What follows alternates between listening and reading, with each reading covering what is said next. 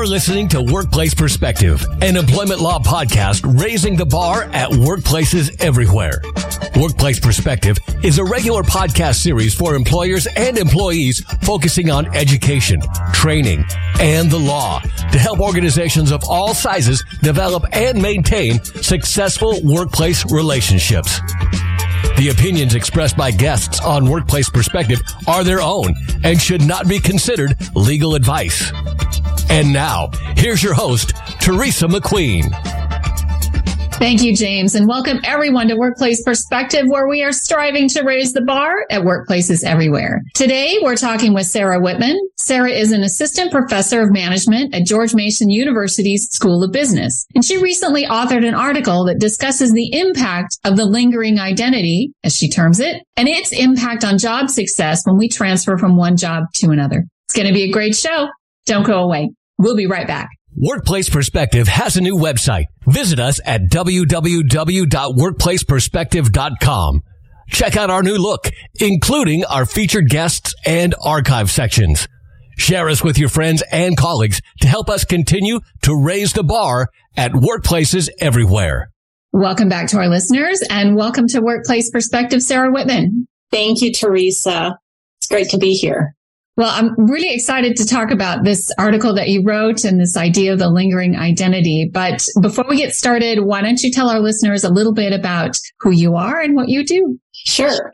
So I'm an assistant professor of management, as you said, at George Mason University. I'm in the School of Business and I study something called organizational behavior, which is the psychology, sociology of the organization. So how people work together, why they work together, and for how long they work together. And I generally explore how people transition these these moments in time where they're moving within across and beyond organizational boundaries. I'm looking at the organizational impacts of the transitions and how we can help these coming and goings be more personally and organizationally successful. All right. Well let's get into it. Tell me about the lingering identity. I love this i love this concept that you've come up with you know, it's something that emerged from my own experience transitioning. But eh, before we start, maybe we want to define so what's an identity, right? So if we're oh. talking about identity, these are just the self definitions that we have. So you might define yourself as hardworking. You might define yourself, you know, in my case, as a woman, a mother, a professor. You might define yourself as a certain organizational member. So I am a George Mason University organizational member. And lingering identities are what happens when we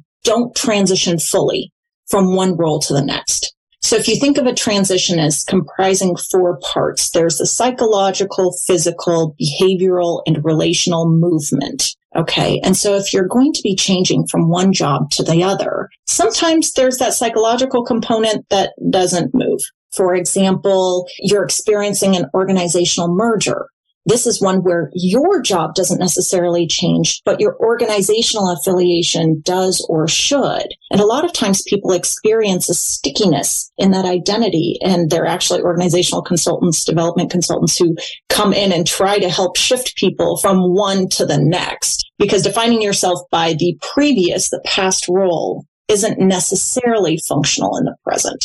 And so what I'm looking at in the article are, you know, when that happens, how that happens, and what people can do to pull themselves forward into the present while not necessarily divorcing themselves from the past. It's such an interesting concept. And I'll say the article that we're referring to is an article that Sarah wrote titled When Changing Jobs Changes Your Identity. And we'll have a link to that on the podcast page for Sarah's episode. It's just such an interesting concept because I think if you stop to think about it, I think a lot of people have experienced this without being able to put a label on it, not just mergers. It just goes to so many aspects of the business world when you change from one job to another, from one company to another, that merger, or even where I think I was sharing with you and we had our, had our quick call before the show about the idea that people can identify so clearly with even management or founders of a company that when that founder is gone, there's that sense of pride and identity in being someone who was there when it was Walt Disney or it was Bill Harrah or whatever it might be. It just seems to finger out into all aspects of the workplace. Absolutely. And it, it really talks or speaks to this element of discontinuity that we experience over the course of our careers. Very, very few people are in a single role in a single company for their entire working life. And so as you pass through these different stages, as either you change organizations or the organization changes around you, you're going to feel these, these sensations that, oh, I maybe don't quite fit with what I'm supposed to be doing. I don't, maybe there, you know, I talk about in the article the value, meanings, and enactment of an identity that might be something that you keep from the past, you know, especially with the great resignation where people are, you know, just churning through jobs. The question is, how do you keep this element of yourself, your core self together? And is it possible to move across time still feeling coherent and cohesive. So, you know, if you're looking for a new job, for example, what new job is going to feel okay? Okay enough, right? It doesn't have to be perfect. And so that's, that's what it really gets to in terms of the element of how do we understand ourselves through time in a continuous way in the midst of discontinuity? It's a great concept. Again, I just think it's it's really interesting. And I want to talk a little bit about how it impacts people. And you kind of mentioned it, those three aspects, those three characteristics that you think really are the core of being able to do that, to be able to transition successfully from one phase to the next. So let's kind of talk a little bit about that and, and how, how you find that that impacts those three aspects impact our success when it comes to transitioning? For sure. So if you think about value, let's begin with value. So value is how much do, is this important to me? If, for example, status is something that's incredibly important to you and your previous role had a lot of status, transitioning into something that's lower status is going to be pretty rough, right? If you're talking about meanings, those are the things that, those are those little definitions that we have. And so if I am a project manager, well, what does it mean to be a project manager really at its root? Right? Is it the coordination of people? Is it the relationship with clients? All of those different things. If you're transitioning into a new role, those meanings might be important to keep. You might want to find a role that still has some of those elements, even if it doesn't have the same title. And in terms of enactments, this is the what and with whom we enact our identities. We, we live our identities. When we were talking before, I mentioned a, a study on shipbuilders that I that I've done. And, you know, this is still on unpublished data, but one of the things that surprised me so much in that situation was I was studying people who were within a specific organization. And so I asked them, well, what does it mean to be a member of this organization? And there were some of them who said, well, I'm not. I've been here for 20 years, but I'm actually a member of this previous organization that's now defunct. And the fact that they've carried that with them, because in part, a lot of their colleagues transitioned as well with what they were doing as being a carpenter, as being a, you know, a welder had not changed. And so it was very easy to change those enactments into the new role those are the things that individual workers need to be conscious of, you know, finding ways to honor what's important to you. Also, employers need to be cognizant of these processes and how they play out, understanding how your workers do identify what's important to them. And if there are rifts in how they need to be enacting a role, or if it's okay for them to still think of themselves as something that they were in the past. Yeah, it's all so tied together. I remember when I was working at a, um, I had a job at a college. I worked at a casino and I had a bunch of different jobs within the casino. But I remember that I worked at Harrah's uh, in Reno, Nevada, and Bill Harrah was such a personality. There were these employees who were very much identified with being part, and Bill Harrah had been gone for a long time, you know, by the time I got to work there. But they so identified that you couldn't talk to a long-term employee w- for five minutes without them telling you, well, when Bill was here, or it was, or, you know, and they wanted to let you know that, you know, these ideas that the status that comes with that the perks that used to come with that. They used to do this thing every on your anniversary or your birthday, one or the other. They'd give you a box of Godiva chocolates. Well, they had a new manager come in and new management come in and they stopped doing that. You would have thought they cut pay people were like, it's a violation of that enactment of that that relationship.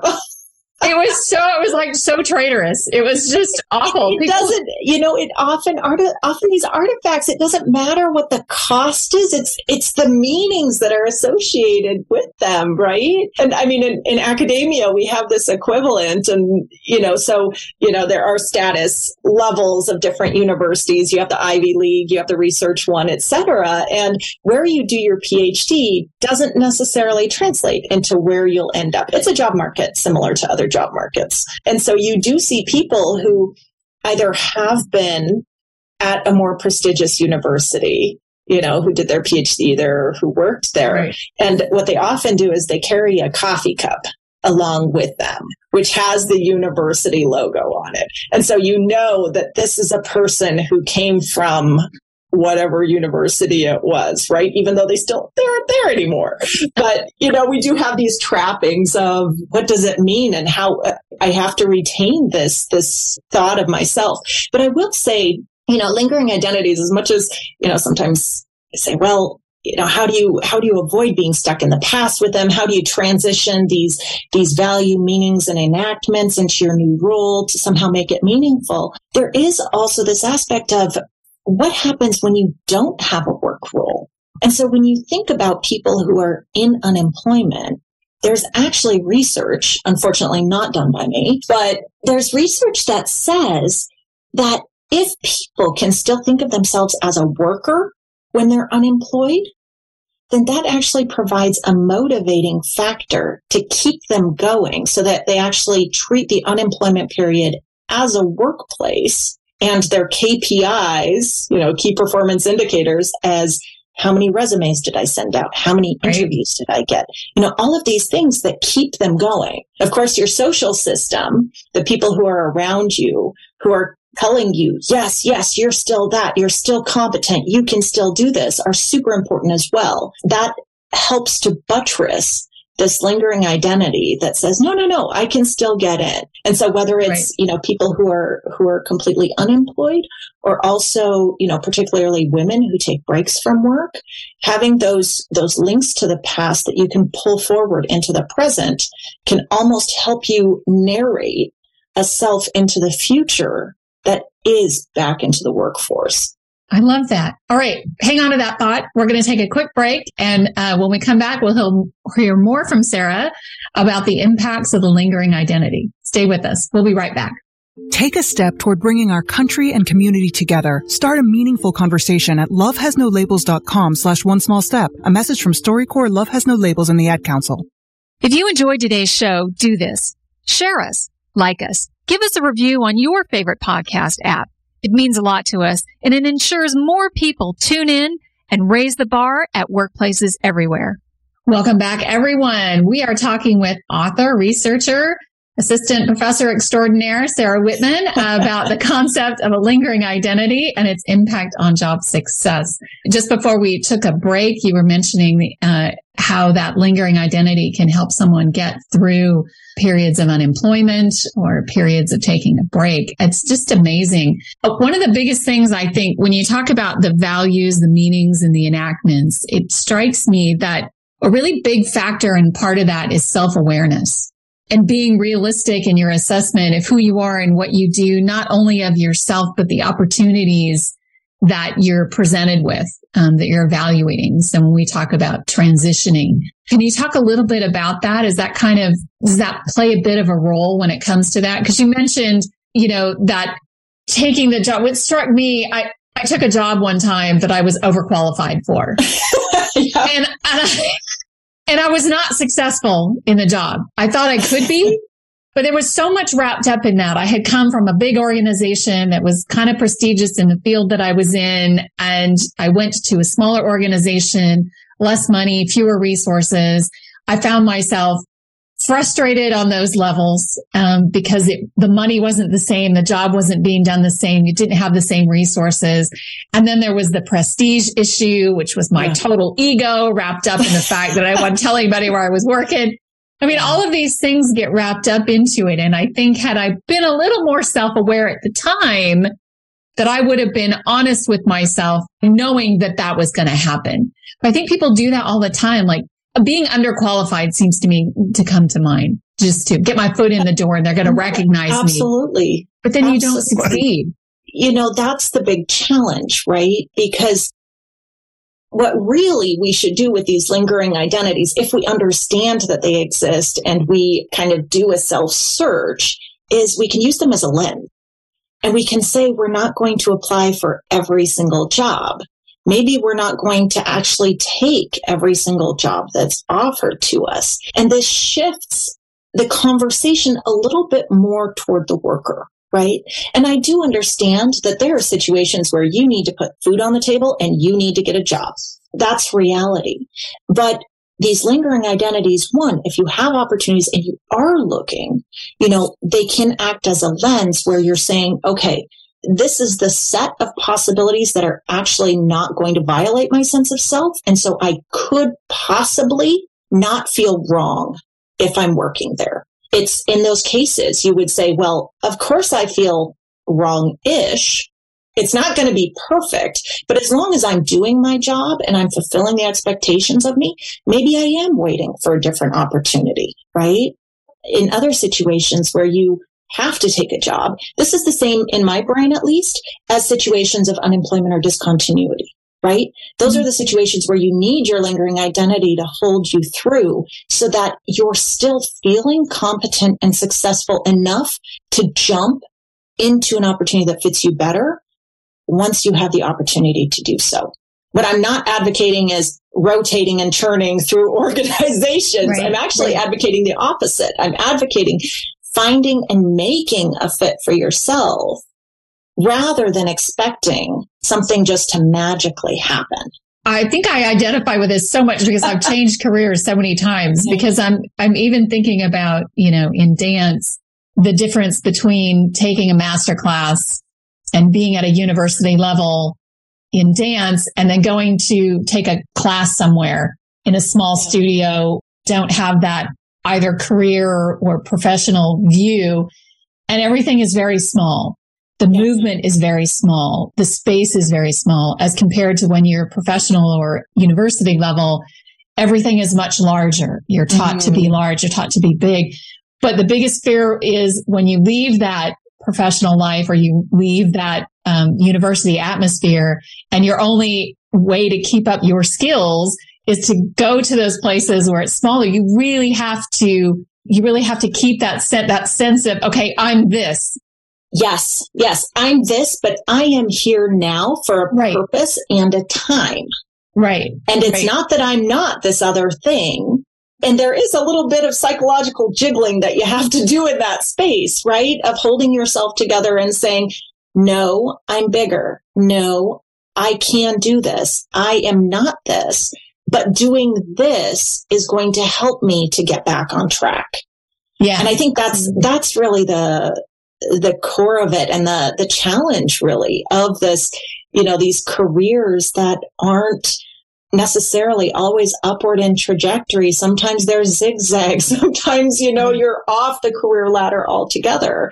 And you say well what am i now? And right. there's there's uh, lingering identities i think give us this hope that there's a thread and that it can be woven into the future Absolutely. Going back to the value, the meanings and the enactments, when you're looking, when you're looking at those aspects and you're trying to, so let's say you're looking at transitioning or you're evaluating an opportunity, think that you need to have all three of those fulfilled or is having one or two of those values or those, those characteristics fulfilled enough to help you evaluate correctly that job opportunity you might be considering? That's a great question. This has to do partially with that introspection we were talking about before. Not all of these are going to be absolutely important in the same measure. And so for some people, you know, that status is going to be the most important thing.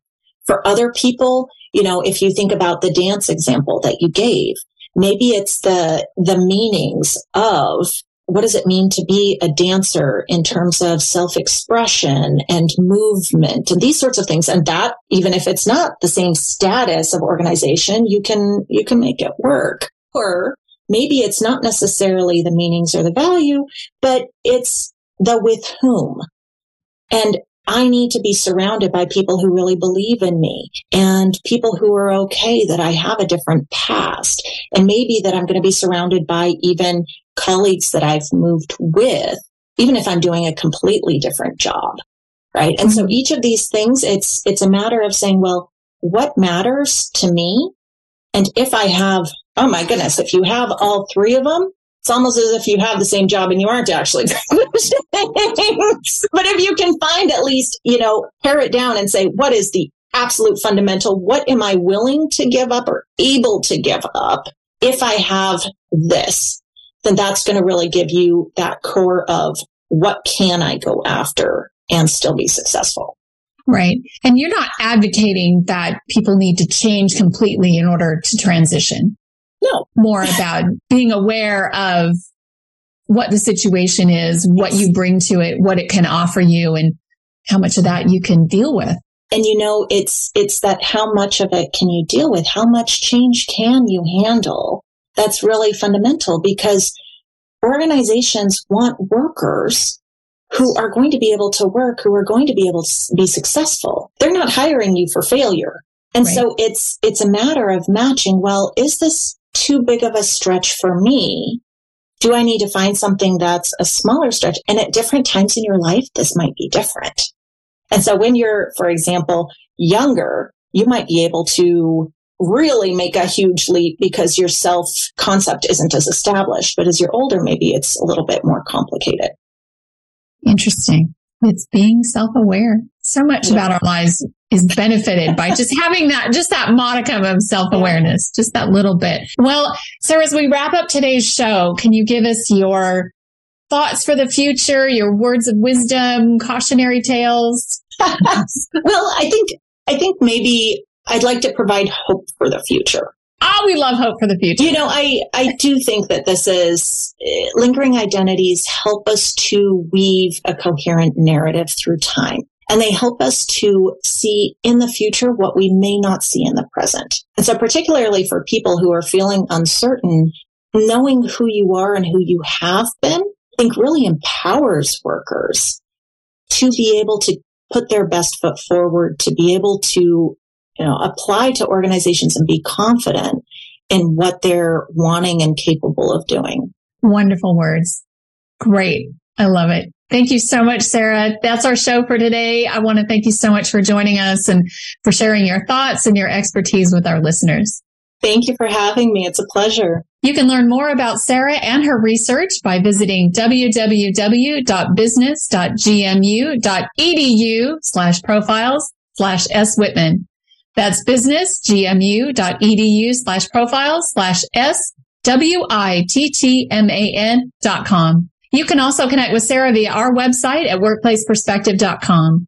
I want to also thank our listeners, my angels, James and the Knave at Night and Workplace Perspectives team extraordinaire, our engineer and producer, Paul Roberts, our associate producer, Melissa DeLacy with music provided by the very talented Stephen Versaloni. I want to thank you all for joining us on Workplace Perspective. And until next time, keep raising the bar.